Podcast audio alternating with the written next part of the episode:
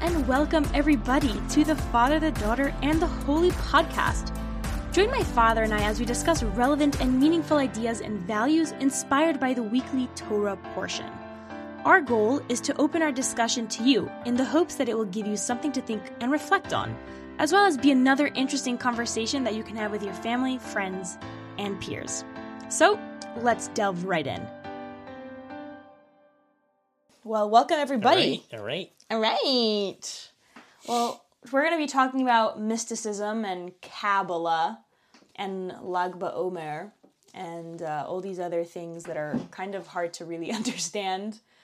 Um, and yeah, we've just been wondering lately, like, what is up with Lag BaOmer? And it's like such a huge party, and it's like very, it's turned very religious, and the sources of which are kind of shrouded in mystery. Um, so we're just like, what the heck, man? Let's just talk about Kabbalah and Lag BaOmer and the Zohar and all these things that we don't really understand.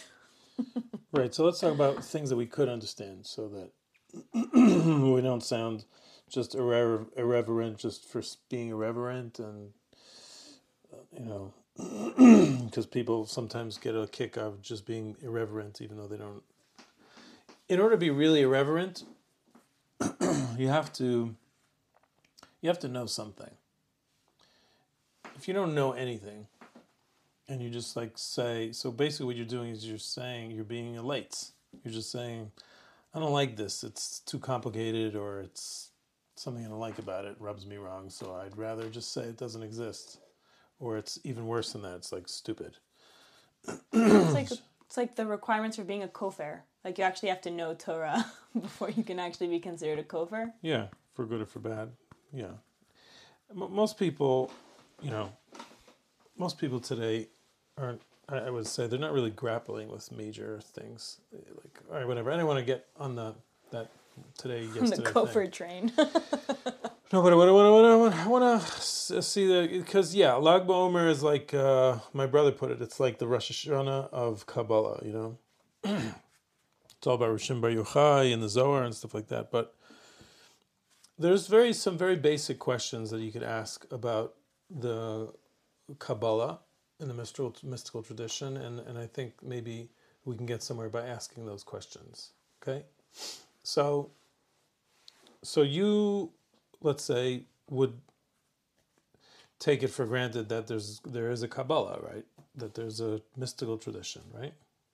Mm-hmm. because I grew up with that understanding Wh- what understanding that you've heard it? that there That is such exists. that there is yeah that there is a very important part of Judaism that is hidden and mis you know shrouded in more Okay, so let's go there, and- right? Let's let's go right at that. So why? Well, why? What makes um, this tradition what it is? That it's secret, it's mystical. Like what? What other words would you would you assume it is, and you would use to describe it? It's mystical. It's secretive. What else? It's, What does it mean? It's It's far away. It's, far. it's It's, hard to understand. Far complex mean? Yes, but it's it's more than complex. It's um I don't want to say like Esoteric? ethereal. Yeah, like esoteric, just Okay, so esoteric is a fancy way of saying very complex and very abstract, philosophical. philosophical, which you don't really know. You just assume because you've never learned Kabbalah This is per se, right? But you might have been exposed to Kabbalistic things, but you might not have known that that's what it was. Right. So you do say Askinu Seudasa on uh, Friday night and uh, Kabbalah and Shal Shudas, but maybe you're not realizing what you're saying, but you're saying pure Kabbalistic concepts. Right. right? Those are all Zeir Anpins and you know Atika Kadishas and Zer- I mean they're all very kabbalistic concepts. Every single word there is like some kabbalistic idea.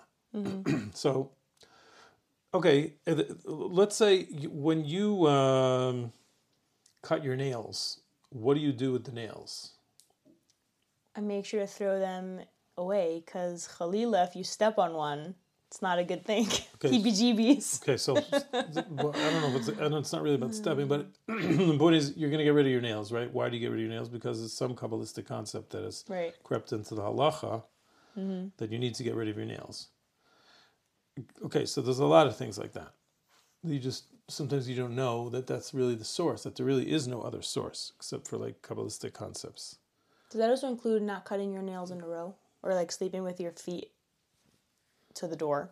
Um, those are more a little bit down to earth because that's like a bad siman because it's the way to take out a meis and and those are, have to do with not a person who's alive shouldn't do things that they do to a meis to a dead body. But um, the question the question I'm asking you is what all those things that you described, right?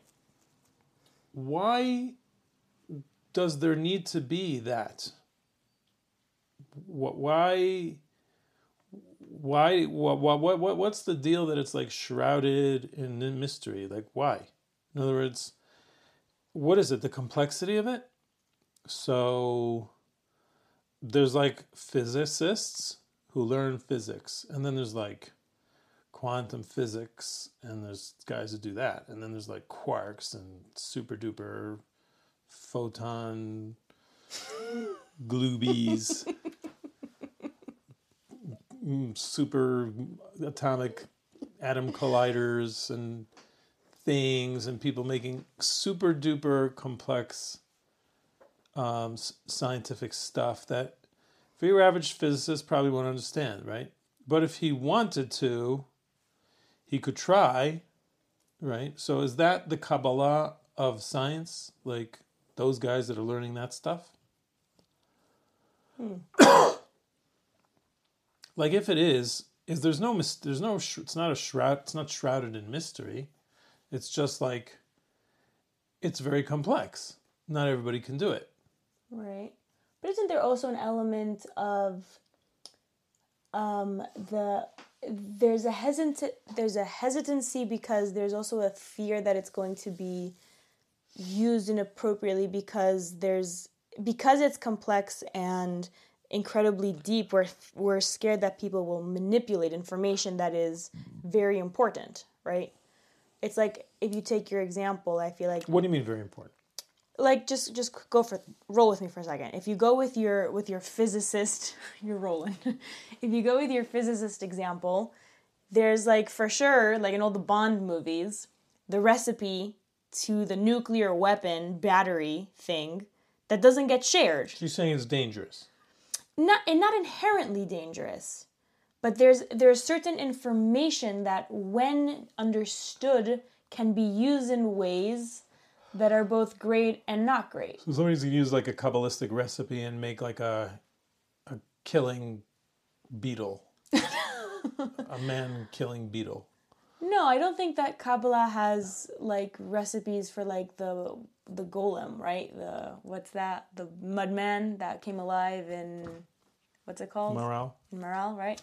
So I I don't think that that's like what we're trying to hide. I think it's just I don't know honestly. Like I don't ask myself that much about the Kabbalah because I kind of just go like, right, that's just not not for me. I- I'm not gonna get it. But what I'm saying what what I'm trying to do is like I- want to get to a point, but I'm starting to ask the point by saying what is the deal that there's this corpus of information that's kind of that's not in your reach but we need to deal with it? And not only that but the, the some of the ramifications of those things that are learned all the way out in the stratospheres somehow affect my daily life because it's creeping into the halacha. Mm-hmm. So why does it need to be i mean why whatever else is crept into daily life um, and and becomes part of it, I can understand it. I can read it. I can any other halacha in Shulchan Aruch. I can go after it. I can explore it. Why? Why? You know what I'm saying? It's almost not like what is that? It almost sounds um, like a little bit Ari because whenever you have in history, whenever you have um, those that claim that there's a secret knowledge, Right? Super cultish. that's what makes those people the people you don't want to hang around with too long. You know what I'm saying? Because those are people that are going to end up more often than not manipulating people. Right. It's like paganism. It's like I mean I'm not equating them, but I'm just saying that's the tendency for there in a society for there to be str- stratus, you know, uh, uh, class systems where the classes are defined by those who know and those who don't. So the ones that know are the ones that are manipulating everybody and doing all kinds of horrible things because they say, well, if you don't do this, the Gugabagala Balula will strike you. And then you're like, ah, because you believe, because you've been cowed into believing that this guy, and he's maybe done a couple like weird things that make everybody believe that this guy's got some secret power. So he, like, you know, he makes his cat levitate in the morning, and then everybody's like, oh man, it's got to, and, you know, and could be the guy's total, whatever. I'm Cat not- levitating in the morning is serious stuff. yeah, but I'm just saying. I'm just saying, like, it, it doesn't mean anything. It's not. It's not like oh, and therefore nothing. It just means that the. It's dangerous to think that there's that there's a secret knowledge out there if there doesn't need to be it. So why is there? Why is everybody just going? Any thinking rational Jew is saying, yeah, there is a secret knowledge. Well, the truth of the matter is, I take that back. I think there are those that don't say. It. I think there are those that even if they're committed to Judaism, there are those that don't believe that there actually is such a thing. Hmm. And I mean, they they can't deny that it is because everybody everybody's studying it. They're studying something, right? And it's been around for centuries and mm-hmm. centuries, right? Um, but they say whatever it is that they're studying is like I don't know. So it doesn't it doesn't represent anything like serious to me. That's I guess people could say. Mm-hmm. You know, I'm saying it doesn't. What, what is it? How, why should it impact in my life at all? Right. Uh, whatever whatever people say i don't i never took a i happen to know what i read and in, in the scholarly you know world you know it's, it's definitely cut down to size i told you you know if you could read that introduction to the zohar Oh yeah, I wanted to read it. this book over here uh, um, where did i put it Now, while you look for it, it's actually so interesting. I read today on Facebook someone posted a um, uh, some thoughts on Lag BaOmer and was actually saying, pointed out the same thing you were saying about how secret knowledge enables like a case system of sort of those people who know and those who don't know. Um, I thought that was a very interesting point. cast a cast system Oh, it's not cased. no i mean Oh i've never heard anybody pronounce it that way um here you go. When you grow up in South America, you get to say words like cased. Well, it's fine. But the point is, is that um, why can't I find it now? I don't know. I'll look for it later. But um, the the question is a question. No, I'm, I'm, The question is a question. The question is a question, and the question is. Why is there why- something in existence I, I that seems personally, to be if you relevant? ask me personally, I do believe that there's. I'm willing to believe that there's something out there. Mm-hmm. A UFO. there's a UFO of knowledge that's flying out there. I mean, I have books on Kabbalah, Kabbalah here, you know, and I have books about Kabbalah here that I've read, some of them. And, you know, it does represent a corpus of, of knowledge that's studied, right? the question is what to make of it, but I'm just going a step before all of that. I'm just saying, like, why does there? Why aren't we saying what's the per? Where did this come from? Like, why? Where does such a thing have its place in our tradition? Why should it be? You know what I'm saying? Why should there be a secret knowledge? Uh huh. That's what I'm saying. Like, Maybe it wasn't never meant to be secret, but because of the way we have evolved as a people, it just kind of developed as that.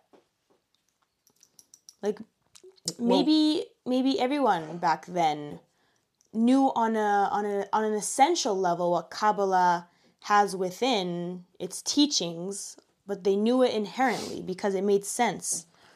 But maybe because we've we've evolved and Yeridas Hadoros and all Wait, those wait, wait, things, maybe we just don't understand it, and therefore it has to be created into a sefer, which is very hard to understand, and not everyone can learn it, and so it's just like you know, don't Who's everyone understood it? What does that mean? Everyone understood it. Why would you assume that everybody understood it if it's like a very complex knowledge? Well, because I guess the the way I see it is that Kabbalah is to me the representation of the spiritual aspects, like the non-tangibles of of Torah that are very very lofty and, and spiritual and are hard to understand in a life where spirituality isn't something that we understand that much. I would say at this point. Like we all feel connection and we all relate to spirituality in whatever way we can, but I would say that if we were to compare ourselves now to Dor that got the Torah at Mount Sinai, like Sinai, Sinai, then there's there's a there's an inherent difference in the way we perceive things. Who are you comparing? We versus our generation. Upon a time? How do you know? I don't know. I'm, then why- I'm throwing out a hypothesis. I'm talking about. Let's assume that there was a secret something all the time. Why would there be a secret something? That's the question we're trying to focus on. You're saying, well, before it wasn't secret. So then why did it become secret? Because all of a sudden people stopped understanding it? There's a lot of, I mean, what about anything else? I mean, uh, I don't Saying know. if you take Kabbalah out of it and you just make it secrets, right? There, what what's what's the point of having secrets? Yeah, why should it be secret? That's another. That's part of what I'm asking. Like, what? It's like I said. Does anybody say you know uh, quantum physics is secret? You know, the highest level of, the, of a, that a physicist could. Is anybody saying it's secret? The the most brainy brains that are learning physics in today. Is anybody saying, oh, that's secret? No, it's just like super complex. And then anybody say, well, it's it's so complex we have to hide it. Well, no, you don't have to hide it. It's so complex. You don't need to mm-hmm. hide it. If you just take it from a from a secret point of view, then then why would people why would there be secrets? People usually keep secrets when there's something about the information that's going to harm them or that's going to harm others. So what's that harm? Also, that's another part of the question. Why does there have to be part of our tradition that's like undigestible, unfathomable, unaccessible? And if it's unfathomable, why is it even there? Without fathom. Listen to this. Listen to this. Uh, we have to make sure not to do the pod this late because we get silly. Um, the, this is a statement from a fellow named Freeman, I want to know what you have to say about it. Says the Kabbalah is about the human mind grasping the ungraspable. As in every discipline, we're ever able, we're never able to grasp everything. Physic, physicists admit they don't grasp what reality really is. Mathematicians puzzle over what numbers really are. Kabbalists embrace the mystery of God's oneness while at the same time demystifying as much as the human mind is capable of grasping. In the words of Reb Shneur Zalman, we need to bring the divine as close as possible to the human mind, even though it can never fully, truly fit. Um, will and desire become metaphors for the infinite light. Human consciousness and personality provides us insight into the sphirot and emanations. Article articulate articulate thought and speech provides metaphor for the act of creation. The truth is, we don't really understand what any of these are either. What is emotion? What is consciousness? But we experience them firsthand. So, speaking in these terms provides us at least a teaser to, of affinity to the inner workings of our universe. That's vital because without some degree of clarity and understanding, you have no way to integrate what you learn into practical life. And that's what Kabbalah is truly all about down to earth life in this world in a divine mode. Hmm. Now, I don't know what you think about what he just said, but there's a tremendous crit- criticism to create to make on this thing that he's saying.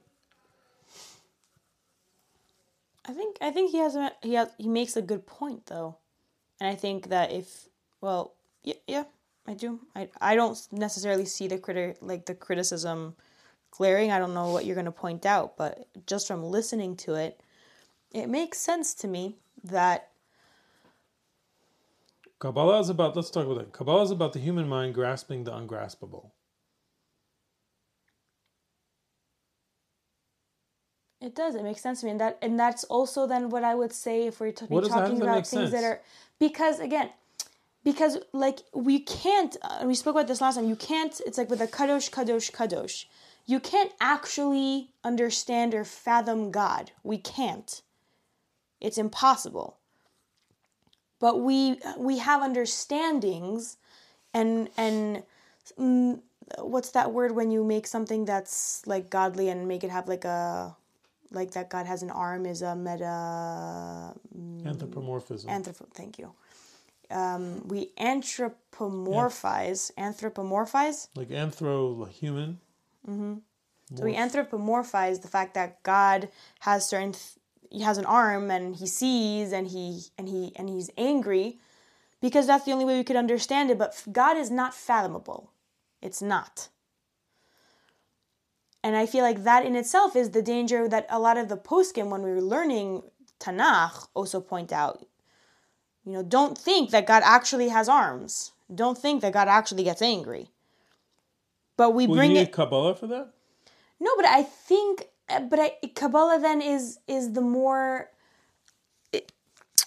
is the learning of this much more spiritual understanding of oneness and and God, and you can't you you can't really understand that, which is I think the danger, because if if what you take what he's saying as right, right, if you do, and you say that Kabbalah is really some a form of explaining the incomprehensible, if you take it at face value and a lot of people learn it and they're like, "Oh yeah, this makes sense," or if you don't if you're not a person who is very learned and and wise and understanding of the ways of Torah and God, then then you could believe things that are that are dangerous because it's it's not true. It's like saying it's like the person who reads Torah without an understanding that God is not an actual physical being and thinks that God has arms.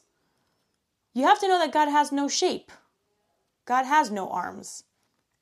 Yeah, but what does that have to do with the Kabbalah? You don't need a Kabbalah to tell you that God doesn't have any arms. No, but I don't think there's anywhere in the Torah really that goes into incredible depth and length on the oneness, on the one, on like all these things that we don't understand. Like there's a lot of mitzvahs that we don't understand. So maybe I don't know. Again, I, I've never learned the Zohar or Kabbalah stuff. So Well, let's think of what I'm saying is you're, you're like trying to grapple with it as you speak, but let me let me just try to clear it up, like the, the little bit. The the the upshot of what he's saying, which is exactly the title of this particular paragraph, is Kabbalah is about the human mind grasping the ungraspable. Now, that in and of itself is a contradiction in terms. Because you can't grasp it, If it's ungraspable, then you can't grasp it. right? So, what are you doing? So he'll say things like, um, well, um, Kabbalists embrace the mystery of God's oneness, while at the same time demystifying as much as the human mind is capable of grasping. But, so what? So, okay, That makes sense to me, though. but what? Okay, but what? So then it is graspable.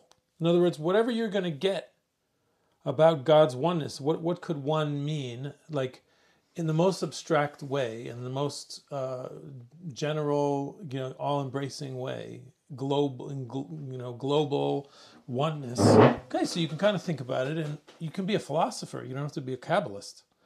I mean, the Rambam, you know, the, the Maimonides, he, you know, he talked about what does it mean to be one and what does it mean, why oneness excludes the possibility of God having a form. These are all ra- what rationalists do in philosophy. They, they think about these things and they come to conclusions that you can prove and understand. So, what is it are you going to be bringing to the table when you call it um, when you call it Kabbalah or mysticism, when really it's something that you understand and it's not mysticism anymore? because again, how much do you understand something? Then I don't understand it. So then what have you Why done? can't you understand part of it? So then I do understand it. I'm But saying, you don't understand all of it. but whatever I can grasp, then I can grasp it without the Kabbalah. What the problem is, what I'm saying is like this: when a lot of times, like, where does he here? Let me use an example. um, okay, he talked about oneness, right? Uh, he talked about okay, will and desire, right? Mm-hmm. And that um, certain schools understand, you know, the, um, the divine back end of the universe. You know, the motive, mo- the metaphor for the divine back end of the universe from elements of the human psyche. In other words, in other words, ultimately, it's all in the human mind, and that the mind needs to, you know, develop these things so that these things can exist. Will and desire become metaphors for the infinite light. There's a person's desire that comes from his human, his consciousness, right? So how do you explain consciousness? All these things are true that they're difficult to understand. Where what a person is, where are you essentially? What does it mean? You know, you can talk about the word soul and you could talk about these other words, but what does it mean? Now, you don't know. We we don't know. But if somebody says, well, I'll give you a good theory of something that you could understand, which is not really like you're gonna understand, but you're gonna you're gonna kind of like liken it to something that you do understand, and then you're gonna borrow that understanding that you have about something else, like for example, a bag with air in it. Yes. so there's so just like a bag has air in it, so a human is like the air. You know, the, the has human is like the, the soul is like soul is like the air. It comes in and out. Or the Gemara says things like, "Well, God is like a soul because it permeates everything, and without the soul, there's there's no existence. It's just a it's just a shell, and then it dissolves and it decays, and it's, it mm-hmm. has it's, there's no eternity to it, and you can't see it." So you're giving a ridiculous example, but then we're also saying that we learn by these ridiculous examples. Again, but I'm saying so. God took us out Kabbalah? of Egypt with an arm. So what, what is Kabbalah heck? saying that for? What what is what do we need Kabbalah for? Why is it secret? Why do we need this secret thing? Meaning, if we're doing it anyway, figure it out. Saying oh, a lot. I I I can't find it in this article because it's going to take me too long. But a lot of times when people say, "You see, this is why you need Kabbalah because you're trying to grasp the ungraspable. And I'll give you an example. And then they give you this like idea, and then you read the idea. If you strip it from all of the, that's what a lot of times happens in Torah. Like people get lost in the connections and like the concepts that are bringing being brought to bear to create a certain message. But the message you could have understood it without all of that conceptual uh-huh. symbolisms. So take out the take out the stuff, take out the fancy names, and just tell me what you want to say.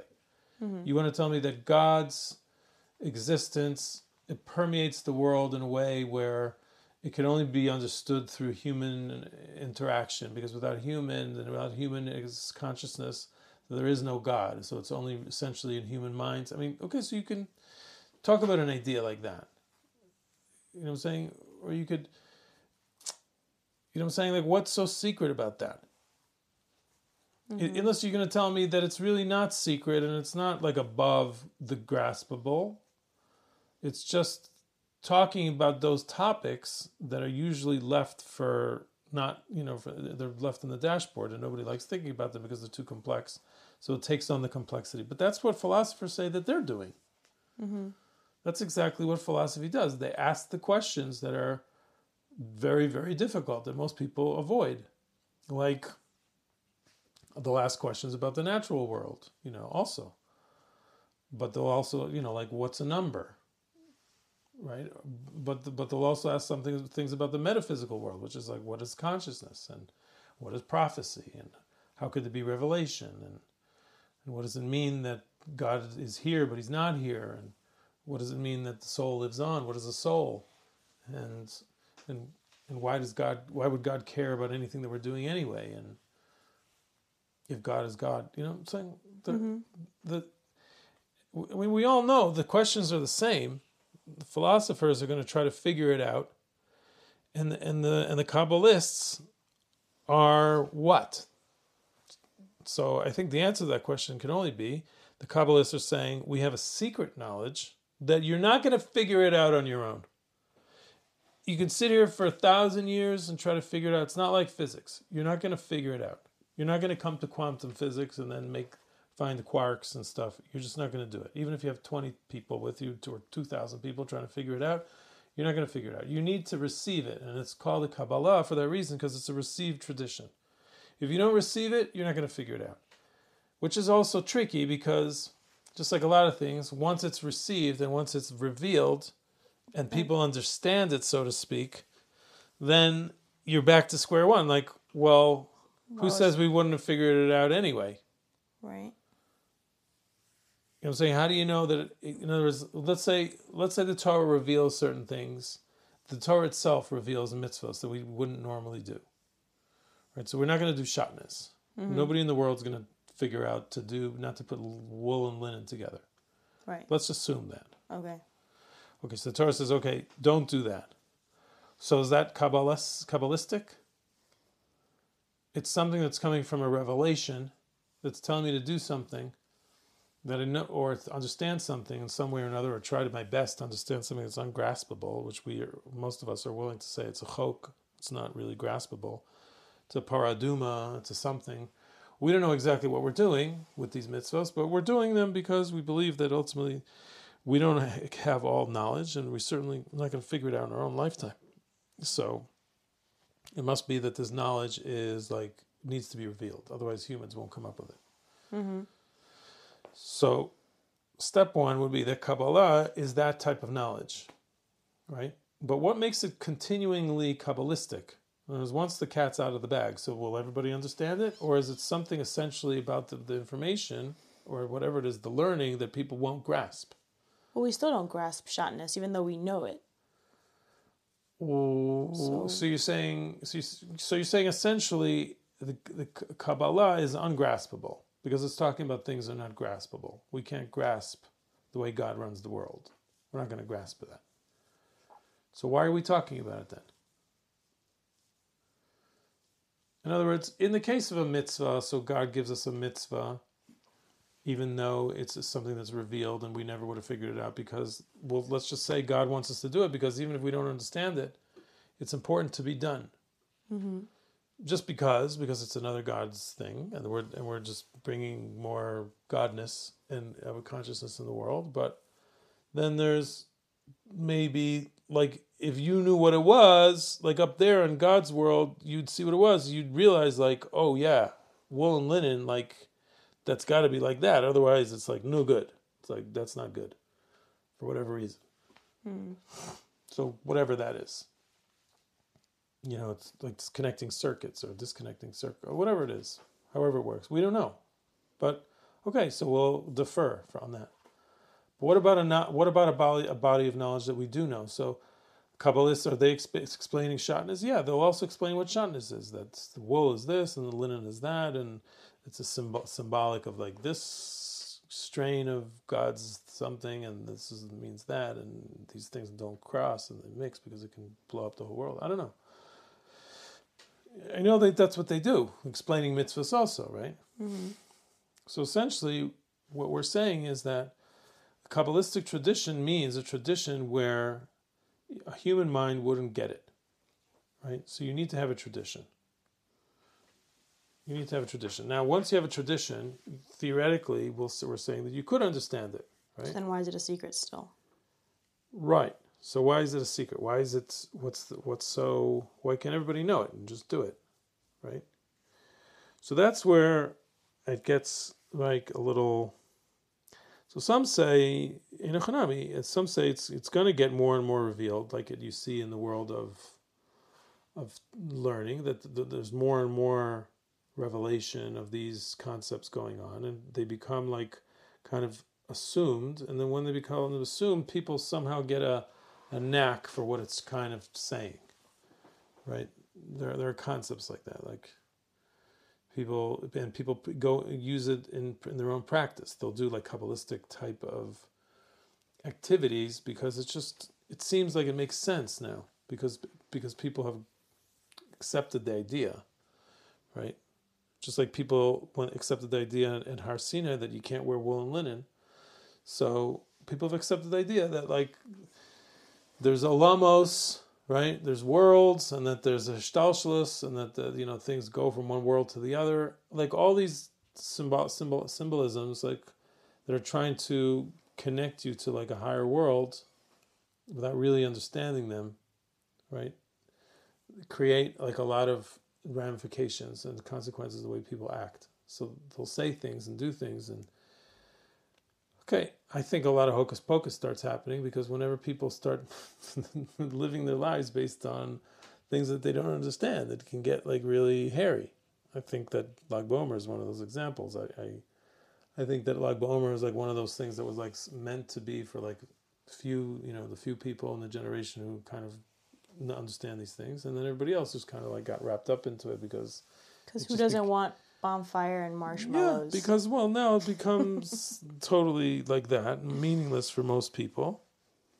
I'm saying meaningless in the, in the sense of what like routine, like what it's like Kabbali- Bomer. What oh. Kabbalistic people had in mind for it. It's not being done that way. It's not a Kabbalistic holiday for the masses because the masses are not into Kabbalah. They just don't know what it is. They can throw terms around and, you know, this is that and this is that, but it's like, what do you mean when you say that? You know, So that that to me is that to me is the warning sign. That's to me why there's secretism, secreticism, secretism. But you can do that with the Torah too. You don't need to have a, an occult information. I mean, but when people deal with things that they don't understand, and they expand it to places that they're not being asked to expand it, explain to expand it, all in the name of religion, so then you have made up religion. Have people making up stuff and then saying it's. Uh, you know what I'm saying? People really get bent out of shape when you talk about this because the Kabbalah has become so so entrenched in Jewish life that it's like you can't you can barely talk about it rationally anymore. But what what I'm saying is uh, what I think the the the, the what I what I think really needs to be understood still today is that first of all we're dealing the only way it makes sense to me anyway is that it's you were talking about revealed information. If it wasn't revealed, it wouldn't be known. And now now that it's now that it's revealed, it doesn't mean you're going to get it. it. Doesn't mean you're going to understand it right. it's revealed sensitive information because it's talking about things that potentially could be dangerous for people to try to understand. To me, I think the proof is in the pudding because that's exactly what's happening.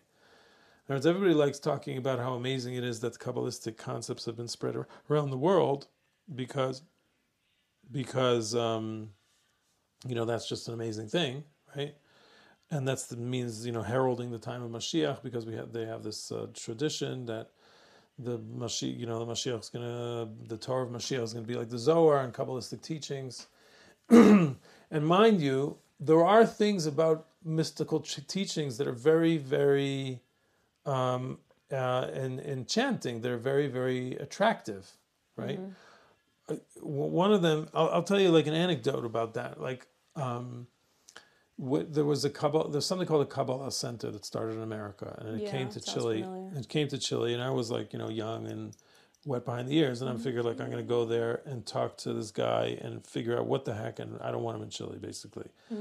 it turns out that the guy that came was a very nice guy, and we got to talking, and he explained to me, he says, look, he says, you can think whatever you want, you know, that we're marketing uh, mysticism, and you don't like that idea, but the truth is, is that um, there's two major issues, uh, two, two major problems with the Jewish life as we know it. One is Bein Adam L'Chaveiro, we don't treat each other the way we need to, and that's like a major thing. Yeah. And the second thing is that we do things um, without soul. We're not, we're mitzvahs are not anashim melumada. We, the Klal Yisrael have been ra- ra- reamed out for this since Yishayahu Navi, that people are just doing things by rote. You know, you do a mitzvah, you do this, you know, but people aren't really getting it. So the Kabbalistic leaning teaching, he was trying to say, is there for that. It's there to try to be able to create a oneness, that people should treat each other with much more uh, love and, and, and, and, and, closeness, and because you understand that we're all part of one thing, and it's not like we're different, it's like we're all part of one, that, that kind of like Kabbalistic way of bringing that oneness of God into bringing people together, right? And and also the, the this in the sense of activities that you can do in your life. It's not like in order to become like an amazing something, you have to do certain things in your life. You can do whatever it is you're doing, as long as it's not bad, and you can lift it and you can make amazing changes in the, all the worlds, and you know you can drink arak and connect the worlds, and and you can dance in the in the, in the desert with a guitar and connect those worlds, and people shouldn't judge you because you're not sitting in Gemara learning, you're not sitting in a beis medrash learning Gemara. You know what I'm saying? In other words, it's a it's a bringing together in all different shapes and forms of like bringing together people to understand each other, creating less judgmental things about what you need to do to bring a tikkun. Like the tikkun could be from this, it could be from that. It's very Hasidic. It smacks of like Hasidic stories and Hasidic lore, Hasidic teachings about, you know, the lowest the lowest Jew is the one who brings the greatest geula Mm-hmm. You know, all that stuff is basically a oneness. It's trying to create a oneness. It's trying to say it's not like you're amazing and everybody else. There's an elite and then there's everybody else. That's which is very much philosophical. Like the philosophers come to con- con- uh, conclusions like that. This is more like bringing everybody together. Okay, mm-hmm. and then there's also not just bringing everybody together, but it's also trying to connect people like this way. It's not just this way you know, to, reaching out, but it's also to go up and down, right? It's supposed to supposed to get you deeper, right? It's supposed to, and and he and people like that, he knew that people were, were understanding whatever they were understanding. But you know, say to some, you know, after a kabbalistic class, people come on and go like, oh wow, it's mind blowing, and I was like, so mind blowing. If you'd ask them like, what exactly do you understand? That's mind blowing. They probably wouldn't be able to explain it to you, right? But they feel something, right? They feel that they're connecting. Mm-hmm. So does it have to be Kabbalah that does it? No. You can just give a class, you can do the same thing. Right? And you can make people understand the same thing probably without using Kabbalistic terms and terminology and stuff like that. And I'm saying when you look on websites like this, what he's trying to explain is something that people would understand. It, it's like if you look, oh, this is Kabbalistic message from Lag BaOmer. What, what, what's the Kabbalistic message? That that all the emanations of God, you know, combine to create more different thoughts in your minds. Okay, so just tell me what those good thoughts are. Like, uh, I'll take the good thoughts. You know I'm saying? Why do I need to know that it's Hod Shabahod and Netzach Shabahod and like what difference does it make? You understand? So, so what I'm trying to say to you is that all that stuff that's marketed and that people are saying they're learning Kabbalah, they're not learning Kabbalah. They're learning ideas that are inspiring, and the Kabbalah terminology is being used to market it because it seems and it has much more of an appeal to people because the terminology is very lofty, and that's why I wanted to find that Zohar book because I would I would have read you a poem from the Zohar, and you'd be and you'd be saying like, "Wow, that's that's like po- it's like poetry. It's like po- people used to hear poetry and go like, "Wow, that's like so inspiring." And you're not sure exactly what you understand differently, but you're kind of touching something because it's it's romanticism. It's it's it's emotional. It's getting you somewhere. It's it's hearing a nice song, you know I'm saying? It's getting you somewhere. It's just using a different way. So so in essence, what I'm saying is that therefore Kabbalah, that people are like, uh, you know, for for for for everyone's consumption is not Kabbalah. Kabbalah is something that's revealed knowledge, and that you won't understand it, and that um, if you think you understand it just by reading an article, then you don't understand it. So then again, though, then you're not you're we're coming back to square one, and we're saying why do we have revealed information that is not useful and therefore really considered a secret because it's no one has access to it, except for an elite few. Right. So I think that because religion is about God, so I think by definition, the the the, the major thing in the room is God. You know, what I'm saying what we're, we're, all this is all about God, right? Mm-hmm. So, but God is unfathomable. He's unknowable. It's, and everything else. So therefore, the the the definition of having a you know a hidden knowledge basically means that we're struggling we're in a struggle to try to get close to god. So kabbalah is another another part of the struggle. It's another effort that was made for people to feel that they're getting close to god even though we know God is totally unknowable and ungraspable. But you're talking about what you're saying before, like the more modern Kabbalah, right? This. No, I'm usage... talking about Kabbalah as a, as a, as a rule. a great great man who's studying like the secrets of the tradition of the of Judaism is something that talks about very sensitive issues because it talks about God, it talks about how God runs the world. Now, if if if that's people will he, he himself that great person that's studying it can he say if he's ta- if he's if he's learning about something that's ungraspable can he grasp it? No. He's not grasping it like you say you grasp 5 times 5 is 25 you don't you don't you're not grasping it that way. But you if you are a person who is a kabbalist who's a holy person which means you're your desires are not a regular person's desires. Your your only desire is is passionate for spirituality, and you really want to connect to the idea of God. So then, just like in any type of way of connecting to things, the person who's much more apt for connecting will connect more. They'll connect more. They'll see more. They'll see more in these, in the symbolism. They'll see more in like where it goes. Do you ever get a, an idea in your mind that's like, wow? The wow is like that just opened up a door and you don't even see the end like of that idea. That's like such a big idea. It's like i can start appreciating it here but i know it goes like really like wow i'd have to think about that for a million years to try to figure that out. Mm-hmm. to the end right? We're surrounded by those ideas. It's just that you have to phrase it in order to start eating it. If i say what's your consciousness like? What is it? Where is it how do you where does it come from? Like why how come sometimes it feels like you're connected to it sometimes you don't? Like what what you know metaphysical questions. When you have those questions you know you're asking like those are big questions. Those are right? So a person that's studying kabbalah who's really studying it it's not about like the zero sum game type of way of looking at knowledge. Like there's like you either get it or you don't get it Kabbalah is a creation that's there to talk about those very, very esoteric and delicate things that you need to be careful with because of misinterpretation mm-hmm. that allow you to to get as close as you you could possibly get provided you treat it with the way it needs to be treated in other words you there's a certain reverence there's a certain amount of it's not about you, it's about just about the relationship, it's about the connection. All you want to do is connect, and you don't want to connect because, you know, that makes you feel good. You just want to connect because you want to connect. Mm-hmm. So, would you say then that is why it is secret? So yeah, it's secret because it, so traditionally it was secret is because um, it, it, first of all it wouldn't make sense to teach it to people because most people weren't on the level to understand it.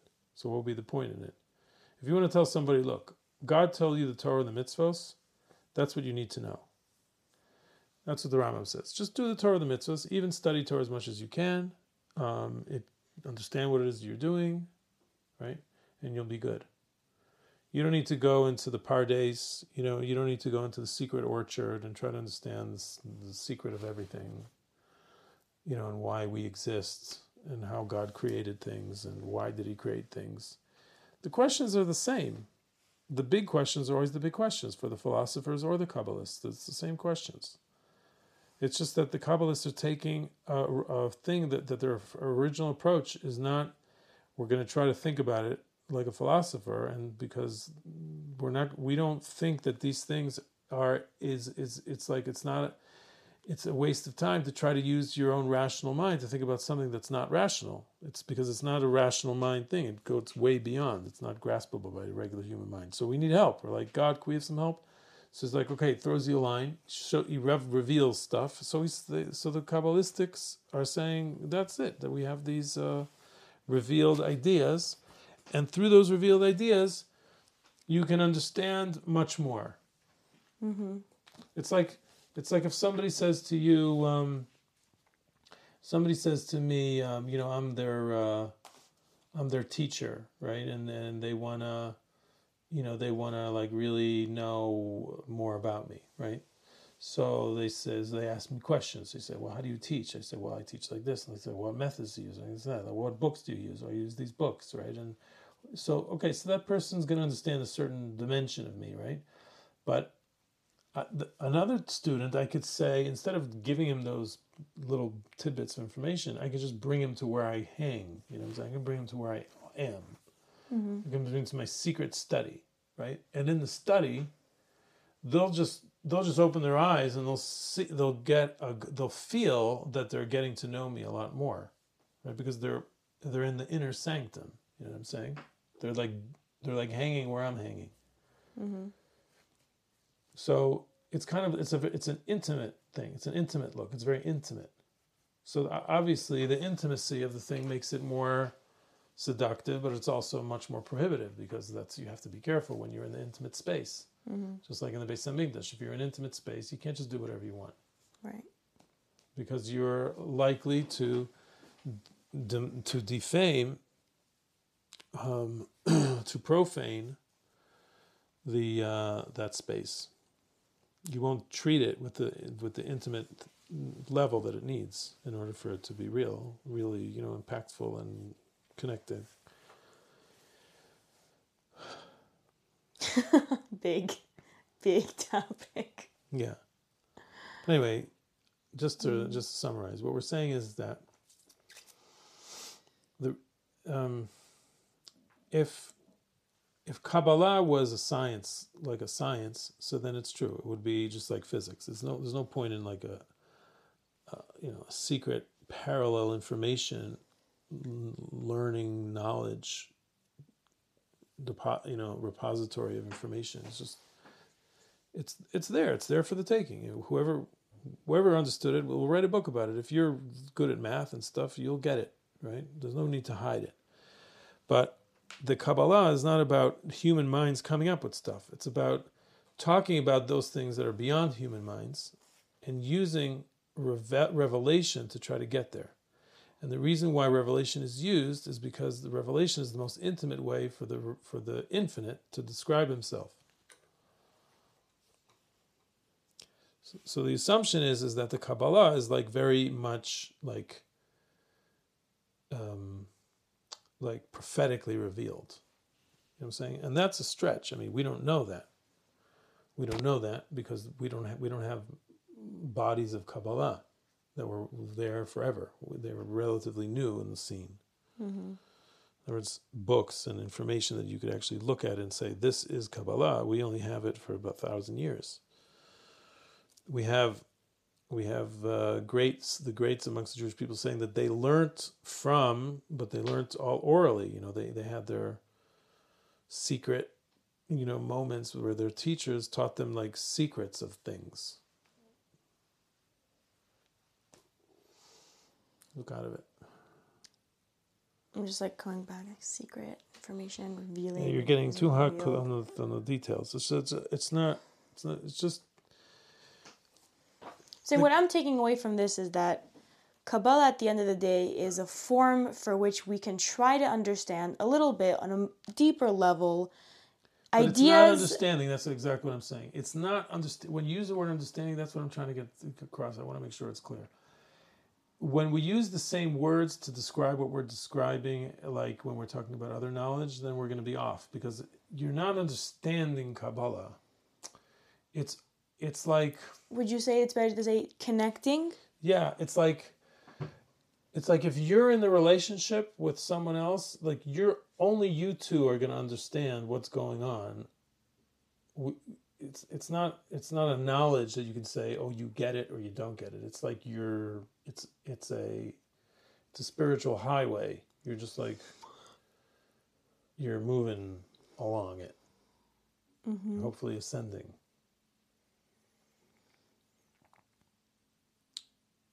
So Kabbalah is an an a way in which people can try to connect to the um, to the aspects of God that we as humans cannot come up with. Right. Which So See, we're is- taking the where- incomprehensible and we're not connect we're not understanding it, but we're connecting it to, To it. it. in a way that brings us closer. Yeah. So, so a skeptic would say, that's a bunch of hogwash because you're basically saying like you're basically talking about the cult leader. You're saying like there's nothing I can say to you that will help you understand rationally what's going on. But if you get close to me, and this is how you get close to me by saying hooga booga hooga booga three times a day and standing on your head and I don't know what, something something that you wouldn't do, right? Then you will connect to me in a very intimate way. And you will, not connect to me if you're not totally if you if you don't make yourself vulnerable to this and you don't have a a, a you know disposition so uh, you you know if you don't have a, a disposition that is very humble that allows for this to get in. You won't get it. You you won't get anything out of it. You'll just get whatever it is that's bouncing around your head before you won't be exposed to it. But again that's a very it's a big leap of faith because you're basically saying i'm going to surrender my rationality and i'm going to connect to you this way. And I think a lot of times, I think the people that really get it, like amongst Hasidim and stuff like that, they kind of, it, it can't be totally not rational because then what are you what are you talking about? There's like pieces of it that are rational, but they're like springboards that are kind hmm, of like, so the Mamela that's like, and everything, like you know what I'm saying? the Zeir Anpin, it's like Atika Kadisha, it's like the symbol, sim, the symbolism, the kind of launches you into like your imagination. It's a lot of imagination. Well, imagination. There meaning, can only be imagination because we can't grasp what we can't think right. of. So you're imagine you're you're jumping in a right. Uh, like again, the rationalists, like the Rambam, wouldn't make much of this. They're just, just imagining stuff. They wouldn't say that Moshe Moshe grasped God because he really had a great, you know, he just like no. It's because when he when the Rambam talks about imagination, he's talking about the active intellect. The, the conscious active intellect of Moshe Rabbeinu was much more was much more superior. So he really was, you know, going somewhere in a rational line. Rational meaning, I don't know, active intellect and an intellectual line.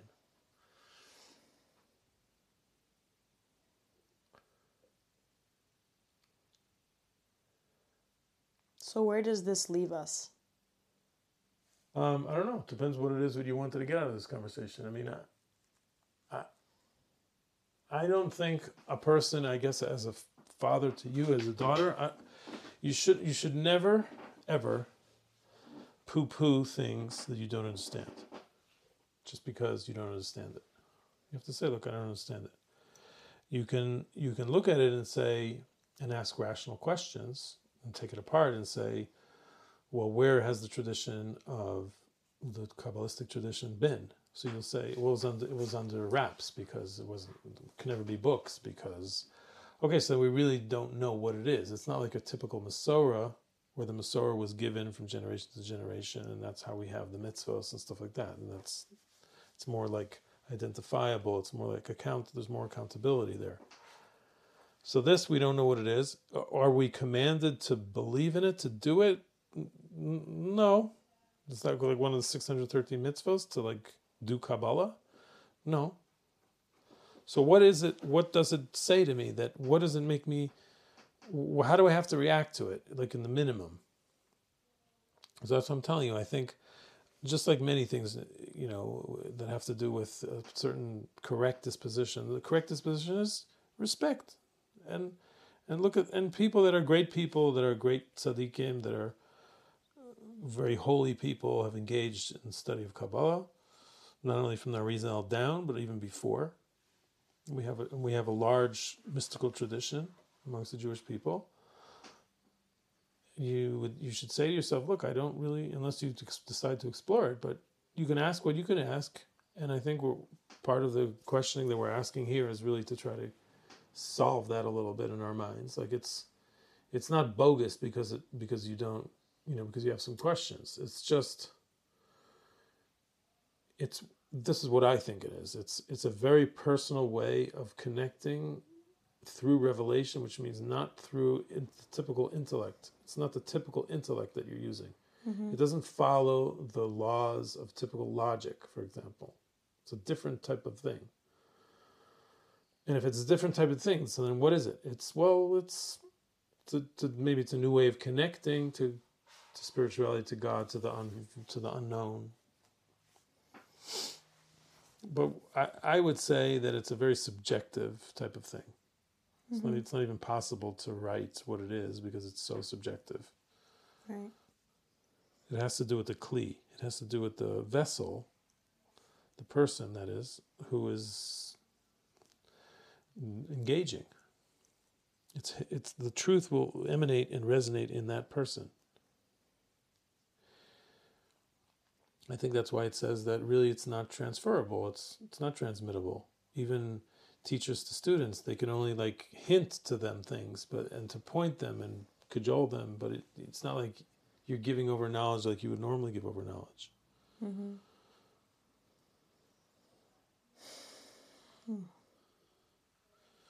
A Kabbalistic teacher and a student are people that are connect, very connected to each other, I believe, in a different way.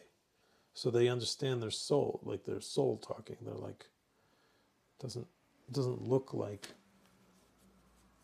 a teacher-student connection. That's, you know, where math is being taught. And that's a wrap, my friends. We hope that our conversation inspired you and gave you something to chew on. Please send us your feedback, questions, comments, topics you would be interested in discussing, and even triggers so we can generate more relevant and meaningful conversation. You can contact us at fdhp.feedback